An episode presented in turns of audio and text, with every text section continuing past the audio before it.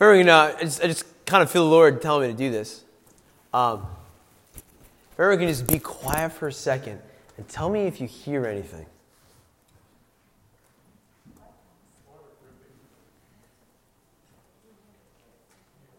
Does anyone hear anything other than Kevin?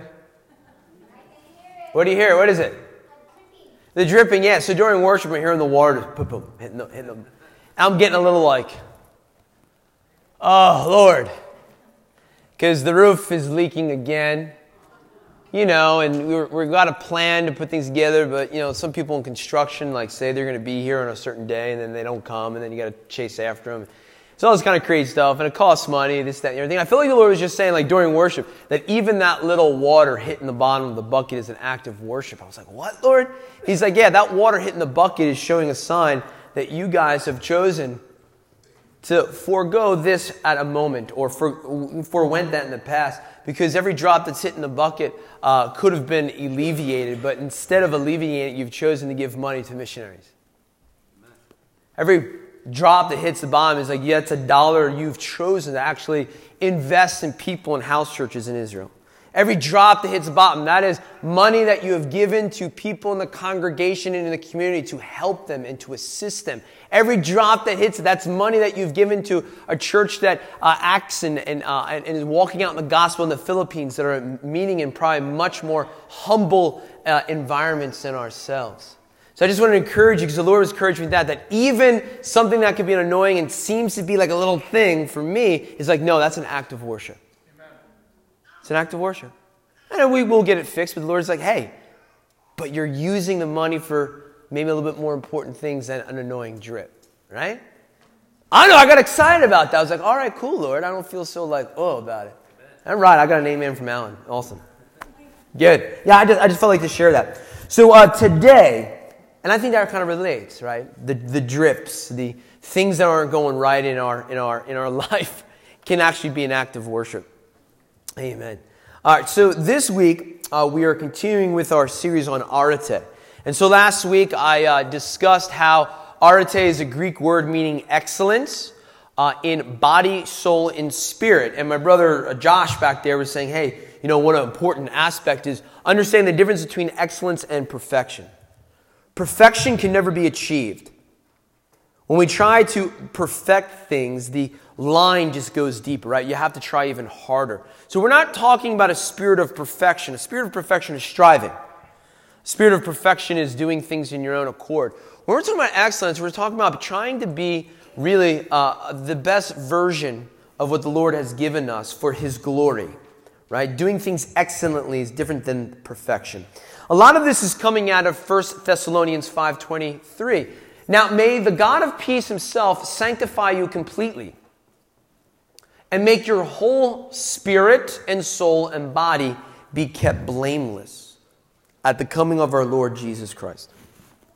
This notion that we haven't maybe completely understood the holistic nature of man, that we are not just a spirit, right, but we're also a soul, we're also a body. And we have a responsibility here uh, to sanctify all of ourselves. And I know that um, last week and part of today um, may be a little difficult because we are talking about things of the body. And I just want to encourage you, as, as a pastor, as a shepherd here, it's my desire and love to see you walk in the fullness of what God has called you to. Like, it's really my heart and love to just see you prosper in all aspects of your life, right? And if we want to, and we expect to prosper in all aspects of our life, we need to learn about how to do that, right? Uh, and so this week is uh, what we're calling the seen and the unseen. Uh, there are things in our spiritual walk uh, that we get to hide. There are even sins in our life that we get to hide. And then there's things in our life that are seen. Um, but there's a power in the seen and the unseen. And what I mean by that is that there are things that we go through that we just like to hide. And no one knows about them, just you and God, and it's very safe. And then there are things in our lives that people may see uh, that you can't hide. And that makes things difficult.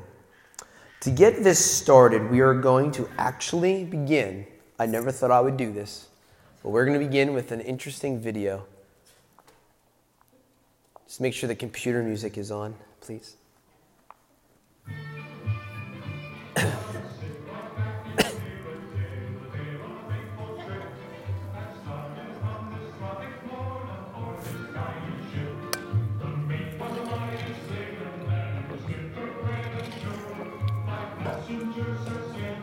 on a three hour tour, three hour tour. The weather started getting rough, the tiny ship was tough. The fairless true, the minnow would be lost, the minnow would be lost. The desert island, the skipper too the millionaire and his wife, the movie star, the movie star, Professor and Mary Ann.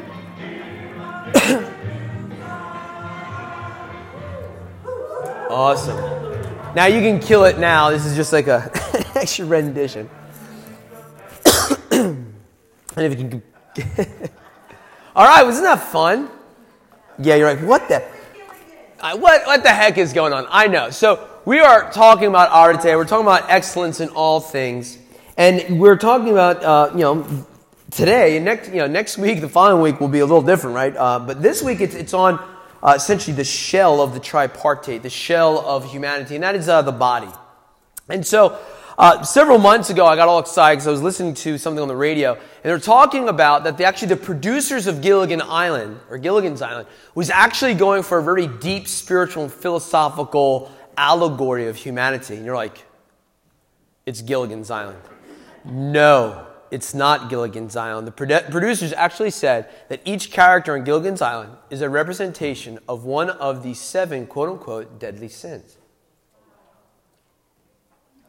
And so the entire series was about an articulation of our sin nature and how it foils us, how it ruins us, how we can't get off the island because of those sins.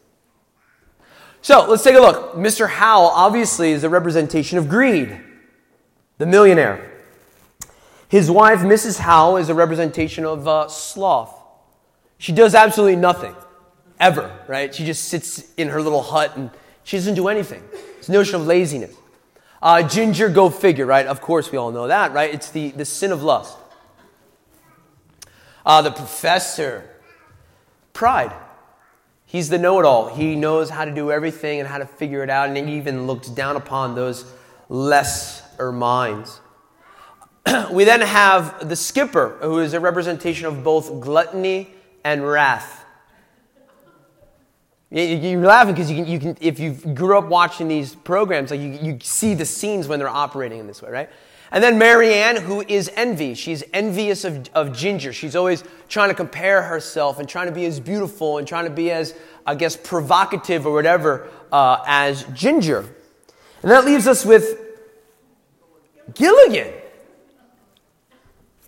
You will never be able to think about Gilligan's Island ever again the same way. Gilligan is a representation of Satan. Satan. He's dressed in red. It is his island. He's the one that got them there. He took them on the minnow, right? And got them to the island. And every time they come up with a plan of how to get off the island, which is pretty, every single episode, who foils the plan every single time? Satan does. He keeps you from getting off the island of the deadly sins. He has brought you there. He has kept you there, and He will spoil every plan of you to try to get off of it. Thank you, Pastor Ramon. Isn't that wild? It is. T- you're like, wow, these producers are really going for something. And so, fine. Uh, you know, there are the seven deadly sins. There are in Catholic circles, they really teach on this, but in Protestant circles, me growing up Protestant, I never once heard about the seven deadly sins. Never once. Like, no one ever taught about it and things like that. It's just anyone like grew up in a Protestant church, like, yeah, we never really discussed the, pro- you know, the deadly sins. Like, you got, yeah, like, yeah, I didn't think. Like, It's, it's a, more of a Catholic tradition because in the Bible it doesn't say these are the seven deadly sins. It doesn't say that. But there are obviously representations in the Bible of these types of sin nature. But here's the thing, you know, there are things which are seen and things which are not seen in terms of these deadly sins. Well, we're going to talk about that in a moment. But, you know, kind of build a little bit of a, a foundation here, right? Uh, 1 Corinthians uh, chapter 6, 19 says, Do you not know that your bodies are temples of the Holy Spirit? who is in you, whom you have received from God. You are not your own.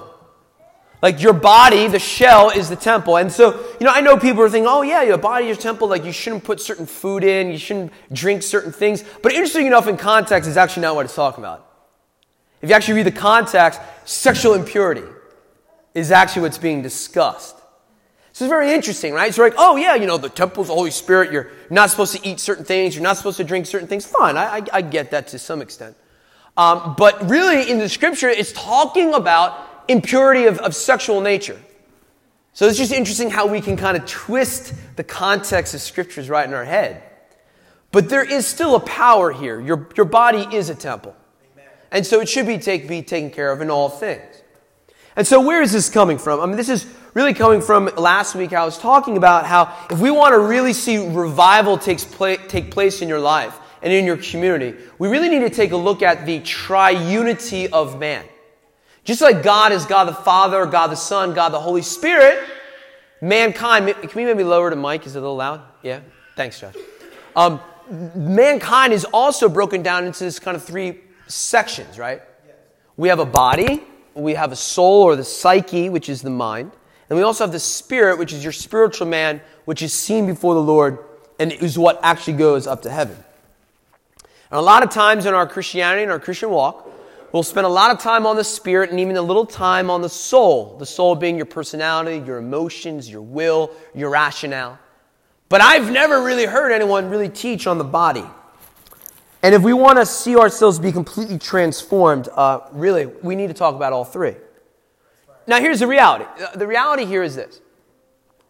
Um, if I talk about the things of the Spirit, if I talk about things of the soul, if I talk about how like you shouldn't be uh, uh, lusting, you shouldn't be walking in greed, you shouldn't be watching pornography, you shouldn't be drinking too much alcohol, you shouldn't be consuming nicotine, you shouldn't be doing X, Y, and Z. Really, no, no, we won't bat an eye on it. Of course. But if I talk about an element of the body, if, if I talk about health, we, we get more sensitive. And I completely understand that. And one of the reasons why we get more sensitive about it is unfortunately, or fortunately, depending on how you look at it, it is what is able to be seen. Like you look at me, you don't know if I do or do not struggle with lust. If you look at me, you do not know if I struggle with or not struggle with envy and pride and greed and deceit and lies because it's not seen. But when it deals with other things, and it's not just gluttony, I think it's also anger can be seen. I think gluttony and anger can be seen. And, so that's what makes things sensitive. And I get that.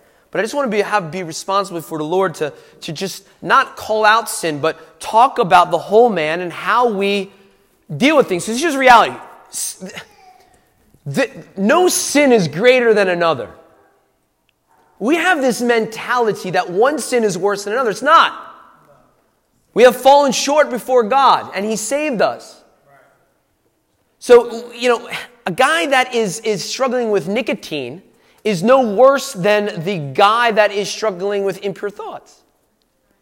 And the person who's struggling with food is, is no worse than the person who is struggling with pride, but you just don't know that they're struggling with pride because they keep it all inside. There's no difference before a holy God, right? And so I said, need to get that out there, man. So how does it work here, right? Uh, we have certain. Let me go back here to make sense. Uh, I, I, would argue that the, the deadly sins, if you want to call them that, of lust, envy, pride, and greed, essentially are not seen. I guess greed, we can come, sometimes see it, like if there's like uber, you know, affluence in their life. But sloth, which is pure laziness, wrath, which is just excessive, complete anger, and gluttony are ones which can be seen. And so that's what makes things a little bit more difficult. so, to preach on the whole man. Uh, if we want to see victory in our lives, I, I don't care what it may be, but since today we are talking largely the body, I'm just going to encourage you with this. victory in a matter does not occur when we focus on the sin. It will not happen. I don't care what the sin is. It's not going to happen if you meditate and you think and you beat yourself up and you think about the sin. The victory occurs when we, in fact, focus on arete, when we focus, focus on virtue, when we focus on the giver of virtue. Example, if we turn to Philippians chapter 4, 18, it's one of the most powerful verses in the Bible that I actually wish that we would probably spend more time meditating on and thinking about. And I think part of our struggles in life is not unpacking this scripture verse. if we would just really walk this out. Philippians chapter 4, verse 8 says this Finally, brethren, whatever things are true, whatever things are noble, whatever things are just, whatever things are pure, whatever things are lovely, whatever things are of good report, if there is any arete, if there's any virtue, and if there is anything praiseworthy, meditate on these things.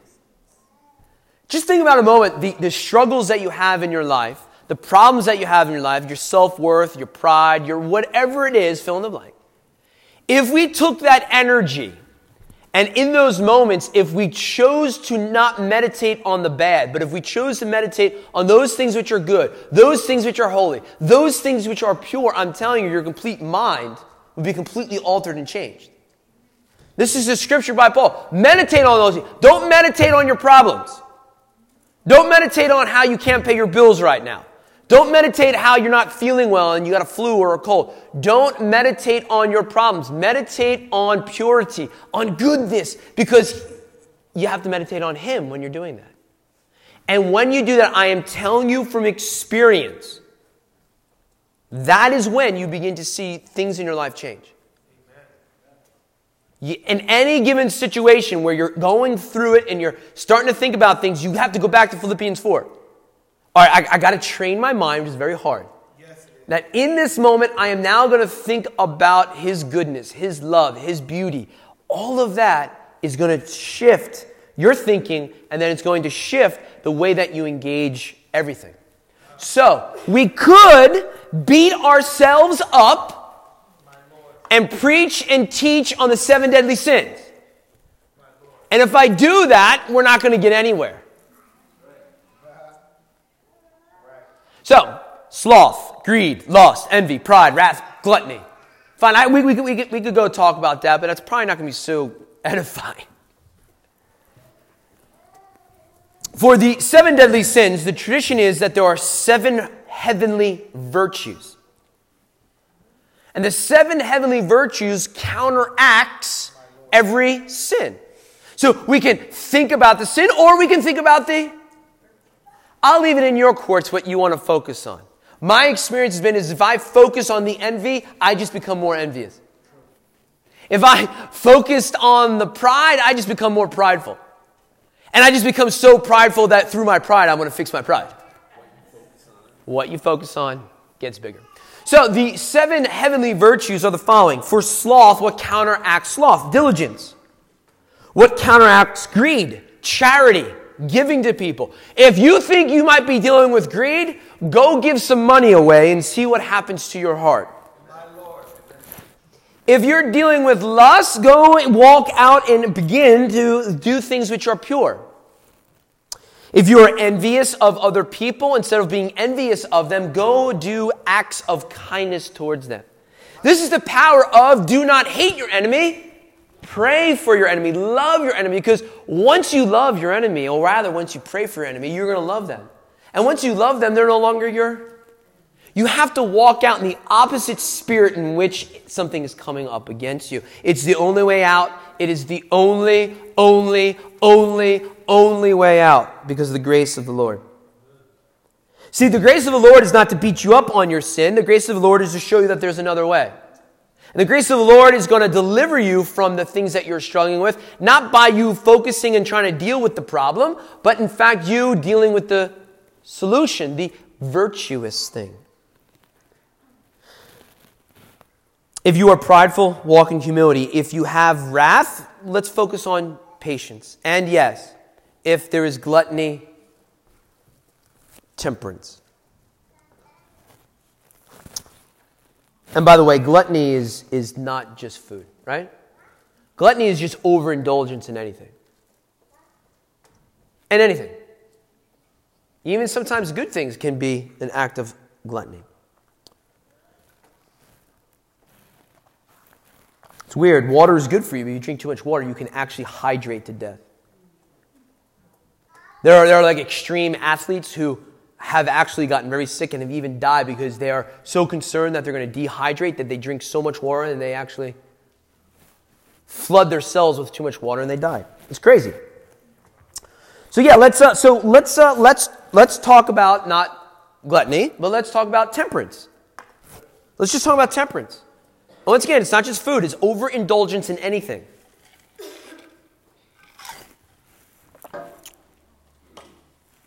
Whew.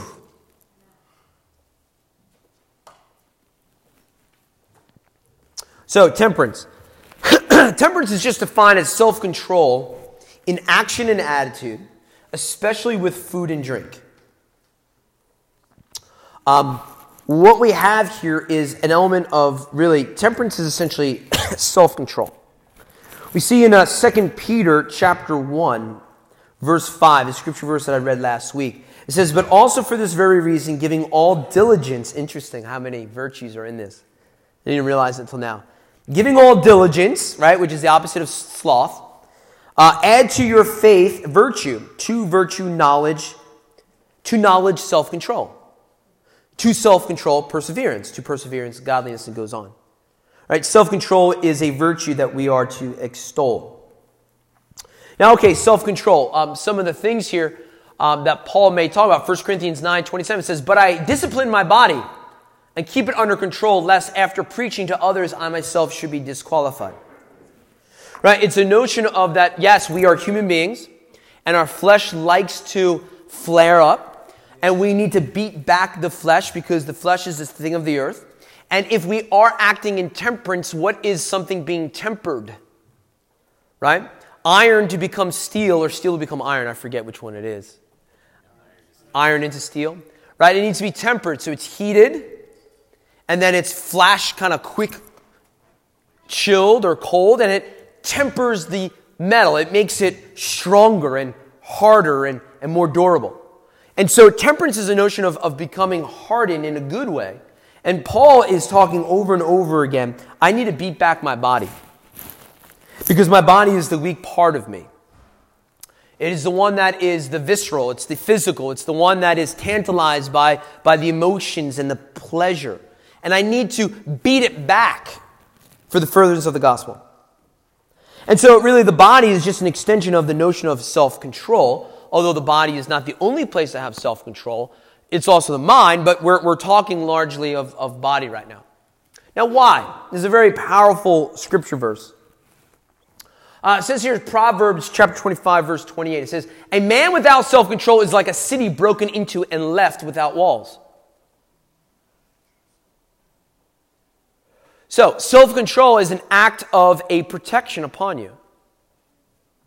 If you don't have self control, that one beer becomes two, that two becomes three, that three becomes four.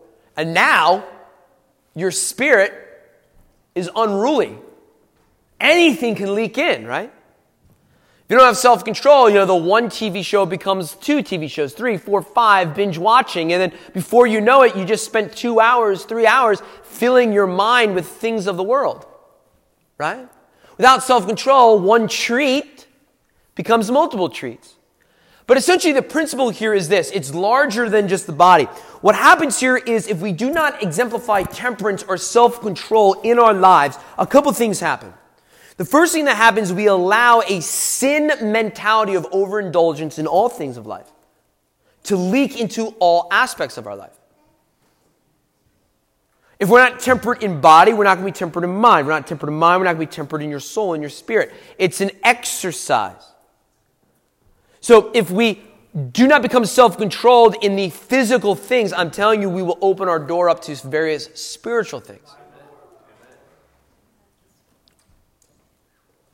Without temperance, we become a slave.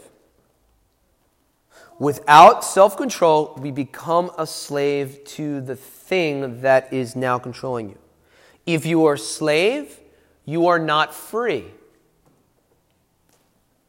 Jesus says that we are now no longer underneath the law of sin and death, but we are now underneath the perfect law of liberty. And here's a very interesting paradigm liberty is freedom.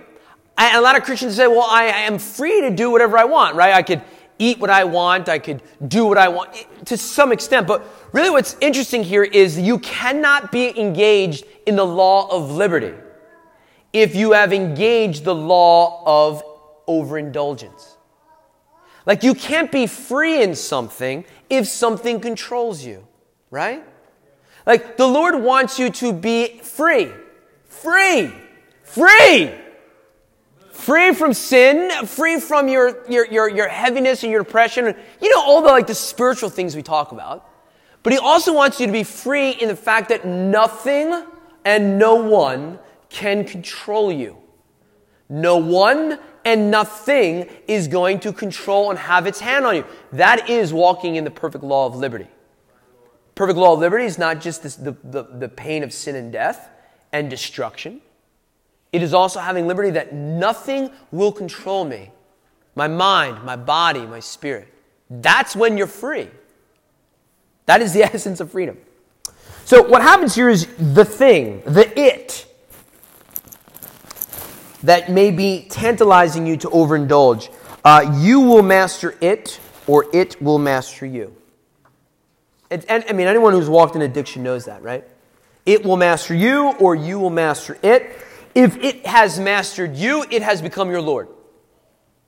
If it's become your Lord, you now have an idol in your life, right? You seek the beer to calm you down. You seek the cigarette to give you peace. You seek the overindulgence of food to give you comfort. This now means that you are going to something other than your Savior to provide salvation for you. And then we are now walking in idolship, right? Now, don't worry, you are not alone in this lesson. And so now back to the element of real temperance. I'm telling you that every great move of God occurs when people, in fact, pull back the flesh and walk in temperance.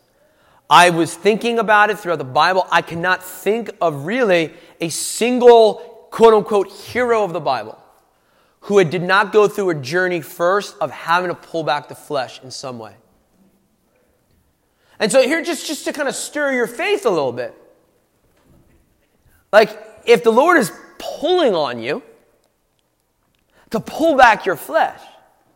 Don't look at it as I have fallen short. Look at it as He is calling me to pull back my flesh because He is preparing me for greater things in life. He is preparing me for greater things in the kingdom of God. Because every person in the Bible had to go through this process in order to walk out in the destiny that the Lord has called them to. And praise God, God is pulling on my heart to deal with this because He's preparing me. See, the thing here is like the, the, the, pulling back the flesh. If you could pull back the flesh, we know other things are operating, right? If you pull back the flesh, the things of the soul are being sharpened because there is a connection and correlation between the two. Example Abraham has to pull back the flesh and say, you know what? I'm going to leave my family. I'm going to leave everything I've ever known. I'm going to leave my job. I'm going to leave my sustenance of life to eat and all that kind of stuff. And I am just going to go where God has called me to through the desert. I don't know where it is. He just said go. And I'm going to go and I have to pull back the flesh. Like, can you imagine like giving up, moving everything, and you don't even know where you're going? God just says, I will show you where to go. So just start walking in the desert. That's like major pulling back the flesh. But because of pulling back the flesh, what happens? Abraham is able to walk in his destiny. Abraham is going to gain a new land. But more importantly, Abraham is going to gain a new inheritance. From his seed, the nations of the world will be blessed through Jesus. Wow. If Abraham did not pull back the flesh and leave the land of Ur in some kind of theoretical, theological universe, Jesus would not have come. Yeah, you gotta pull back the flesh and Jesus is gonna come. Amen? Moses, 40 days in the desert yet again. In the desert of Sinai. He meets God when he's there. Now you're telling, like, look, 40 days walking through the desert with like probably one canteen of water. 40 days, the hot, I've been in the Sinai desert. I'm telling you, like, melt your eyebrows off. It is so hot and it is so barren. There is nothing around. And he's walking for 40 days, not eating, drinking a bit of water, and through that experience of learning to pull back the body and the flesh, the Lord raises his, him up and he meets God face to face. And he receives his calling to be a deliverer of God's people and to bring an entire nation out of slavery. Daniel, he fasts and he receives wisdom and discernment that will promote him in his job for the king. John the Baptist eats a diet of locusts and honey and wanders through the desert. Like, I'm eating locusts and honey. Like, I'm, I'm sorry, if, I, if that was my diet, forget about even going to the desert. But if that was my diet, man, talking about pulling back the flesh. He eats locusts and honey, wanders through the desert, and through the peeling back the flesh, he is now going to come back to civilization, if you will, out of the desert place, and he's going to proclaim the coming of the Lord.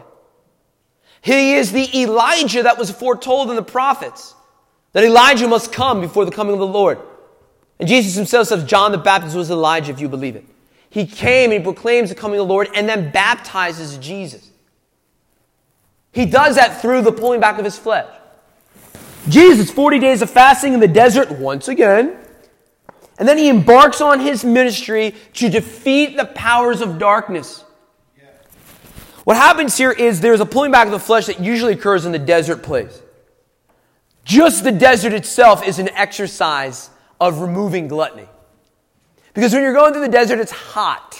There's no convenience. You're living in your des- in your little tent, right? Uh, but what's really powerful in the desert places of when your body is being submitted to the Spirit.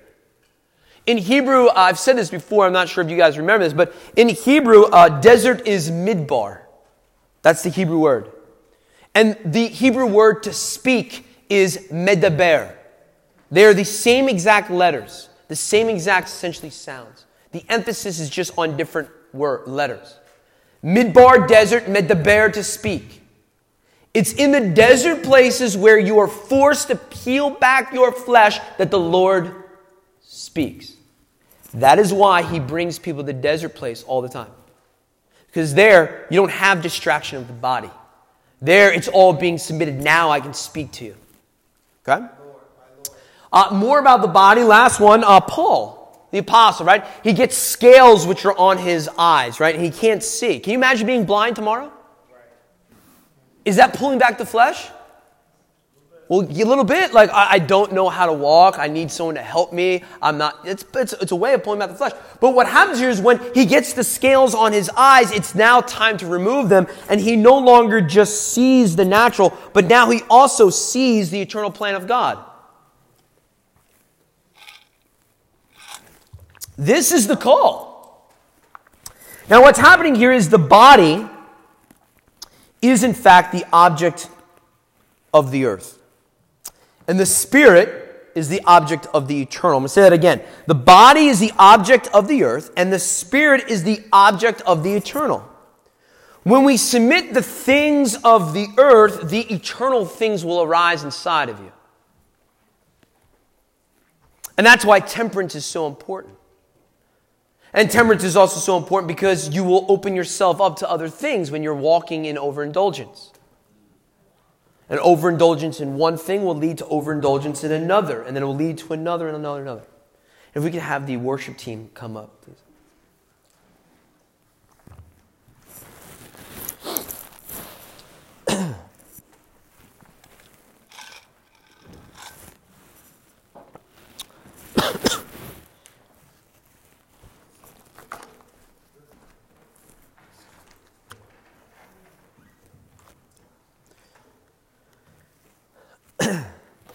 Galatians 5 16 gives us a little way out of this.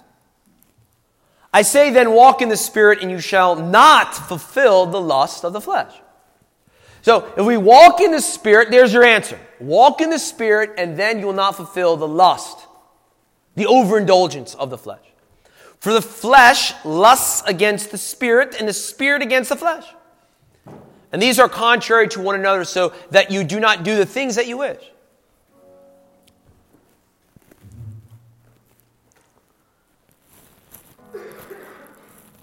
So we say, how do we do this, Dave? Like, you know, fine, all these people in the Bible did these things. And fine, maybe I have some overindulgence in my life, and I understand the connection, but like, how do I do it? Because, you know, I've been struggling with X, Y, and Z for a long time. And I understand. Because we all struggle with things, just some are of them are hidden. Unless you step into relationship with a brother or sister, you don't know what they are. So you may think I got my whole act together,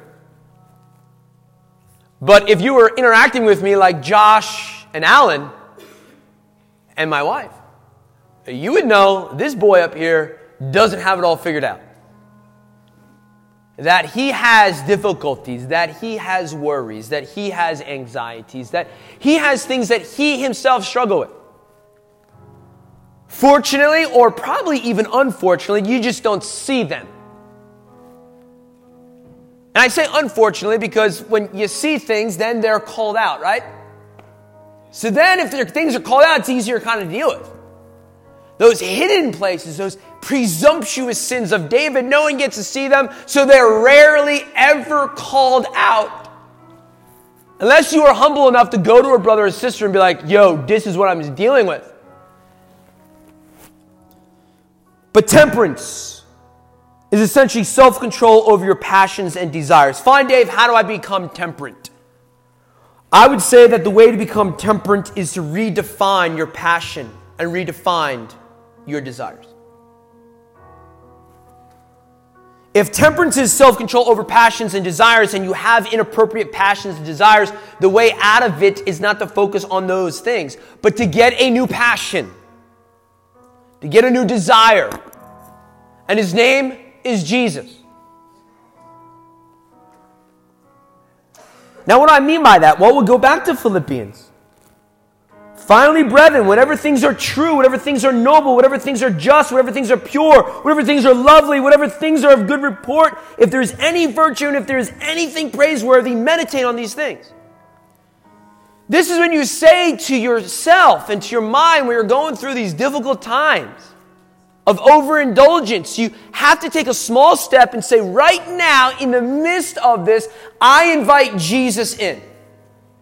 And I say, instead of focusing on the element of the overindulgence, I say, Jesus, right now, I need to meditate on you. I am literally right now asking you to show me how much you love me and how great you are so I can begin, begin to meditate not on the gluttony and not on the wrath and not on the lust and not on the greed and not on all of that, but I can focus on your goodness. Let me fall in love with you even deeper, Lord. So when I'm going through those things, I can be reminded of who you are and focusing on you. And when I focus on you, everything else has to go away. It is, I am telling you, the only way off the island. It's the only way. Anything else is going to put you right back on the island with Ginger and the Mr. Howell and the professor. You're going to be right back there. Jesus has provided a way off. It only happens when we meditate on arete, when we meditate on virtue, on excellence, in goodness of Him, of who He is. Continually, day by day, moment by moment, walk in the Spirit. I go, how do I do that? You invite Him in. I want to know you. I want to know the depths, the width, the height of the love that you have for me. And throughout your day, when you wake up, when you eat breakfast, when you're tempted to watch TV for too long, you just have to muster up the smallest little mustard seed of faith and say, Lord, right now I'm asking you to let me sense your beauty. Let me sense your presence right now. Let me know you're right here next to me. And if Jesus is right next to you in the Spirit, I'm telling you, all those things of the earth will soon quickly pass away. But you have to muster up that small, little tiny seed. It's a small seed that just says, I invite you now. Just please, right now, let me know you're here so I do not walk down the path of overindulgence in anything. In anything in anything. And I'm telling you, sometimes, actually, I would say most of the time,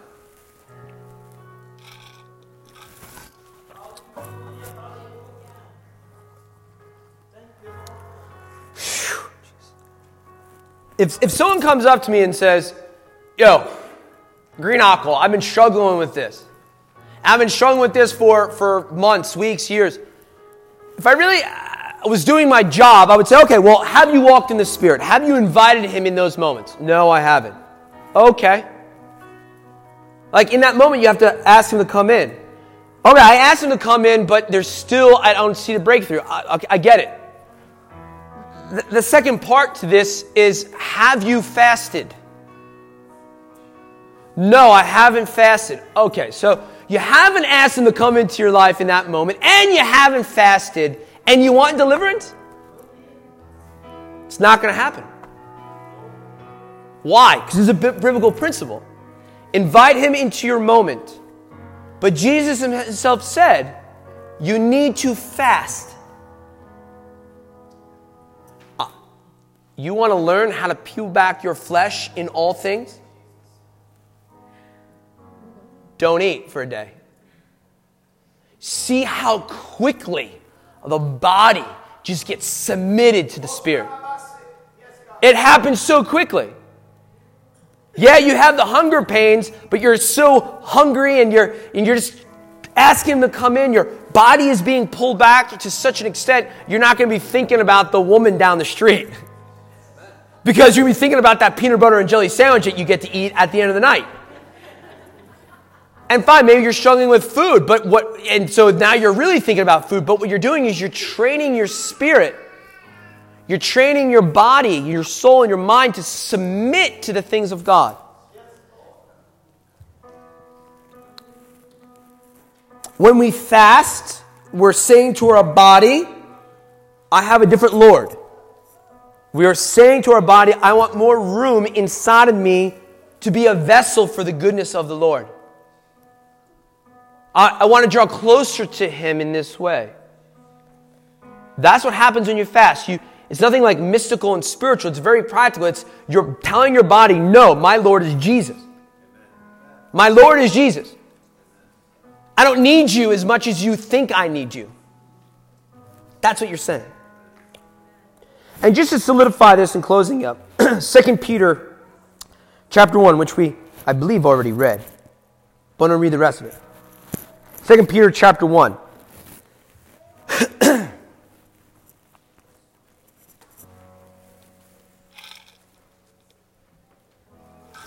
I encourage you to open up your Bible if you have it and let's read. Let's just take a moment.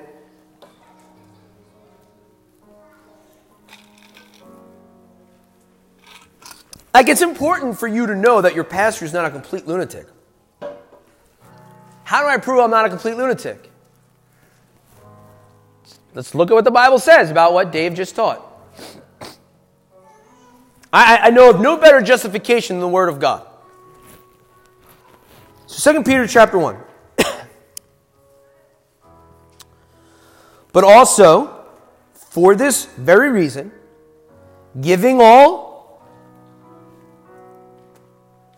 all diligence, add to your faith. Well, I'm saved, yes, but add to your faith something virtue. To virtue, knowledge. To knowledge, add self control. To self control, perseverance. And to perseverance, godliness. To godliness, brotherly kindness. And to brotherly kindness, love. And if these things are yours and abound, you will be neither barren nor unfruitful in the knowledge of our Lord Jesus Christ. And now the one that just like, oh, like stabbed me in the heart. This is the Bible. For he who lacks these things is short sighted. Which things? Faith, virtue, knowledge, self control, perseverance, godliness, kindness, brotherly love. If you lack these things, you are short sighted even unto blindness. And you have forgotten that you were cleansed from your old sins. This is, this is a serious thing. It's a serious thing. Let us not be blinded. Let us not forget that because we were cleansed by the blood of Jesus, we have the ability, we have the ability by His Spirit to walk out in virtue, to walk out in goodness, to walk out in self control, to walk out in kindness and in love. It's part of the reason why He came. Amen? So, Father, I pray that we do not be blind. Blind would be, uh, I do not see it in my own life. Let us not be forgetful that you have redeemed us, that you've made us a whole new creation. And yet, it is just the beginning. And yet, it is a process. And yet, yes, you are working in us. But Father, I pray for those of us, which is really all of us, that deal with a lack of temperance in our life, whether it's food or entertainment or anything, that you would come to us and speak to us to submit our bodies.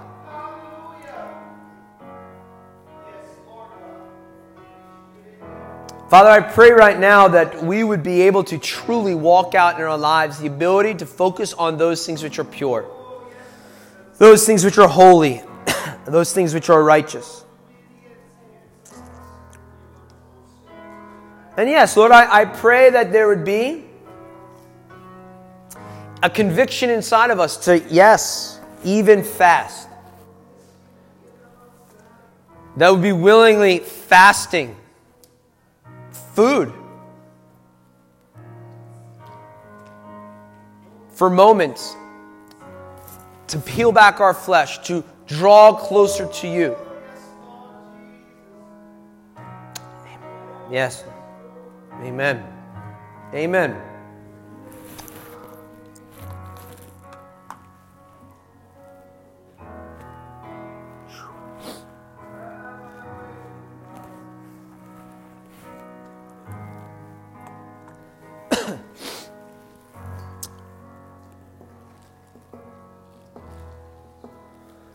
if you feel that you have an idol in your life,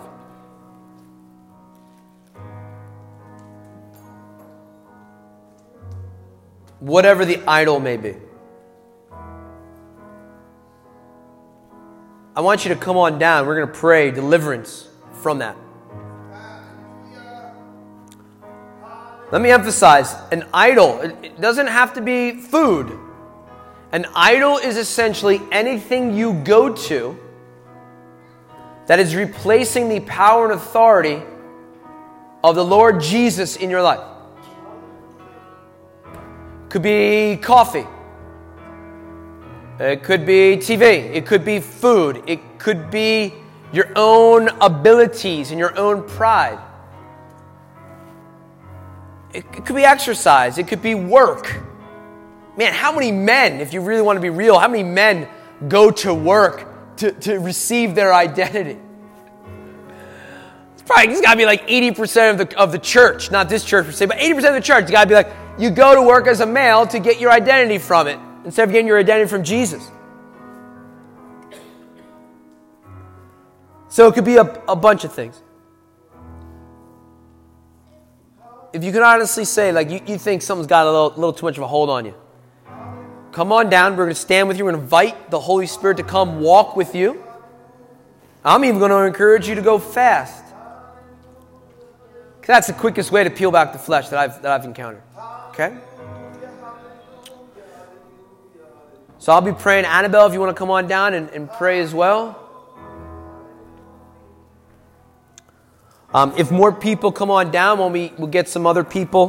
Well, let's just close out with worship as we just stand with our brothers and sisters here.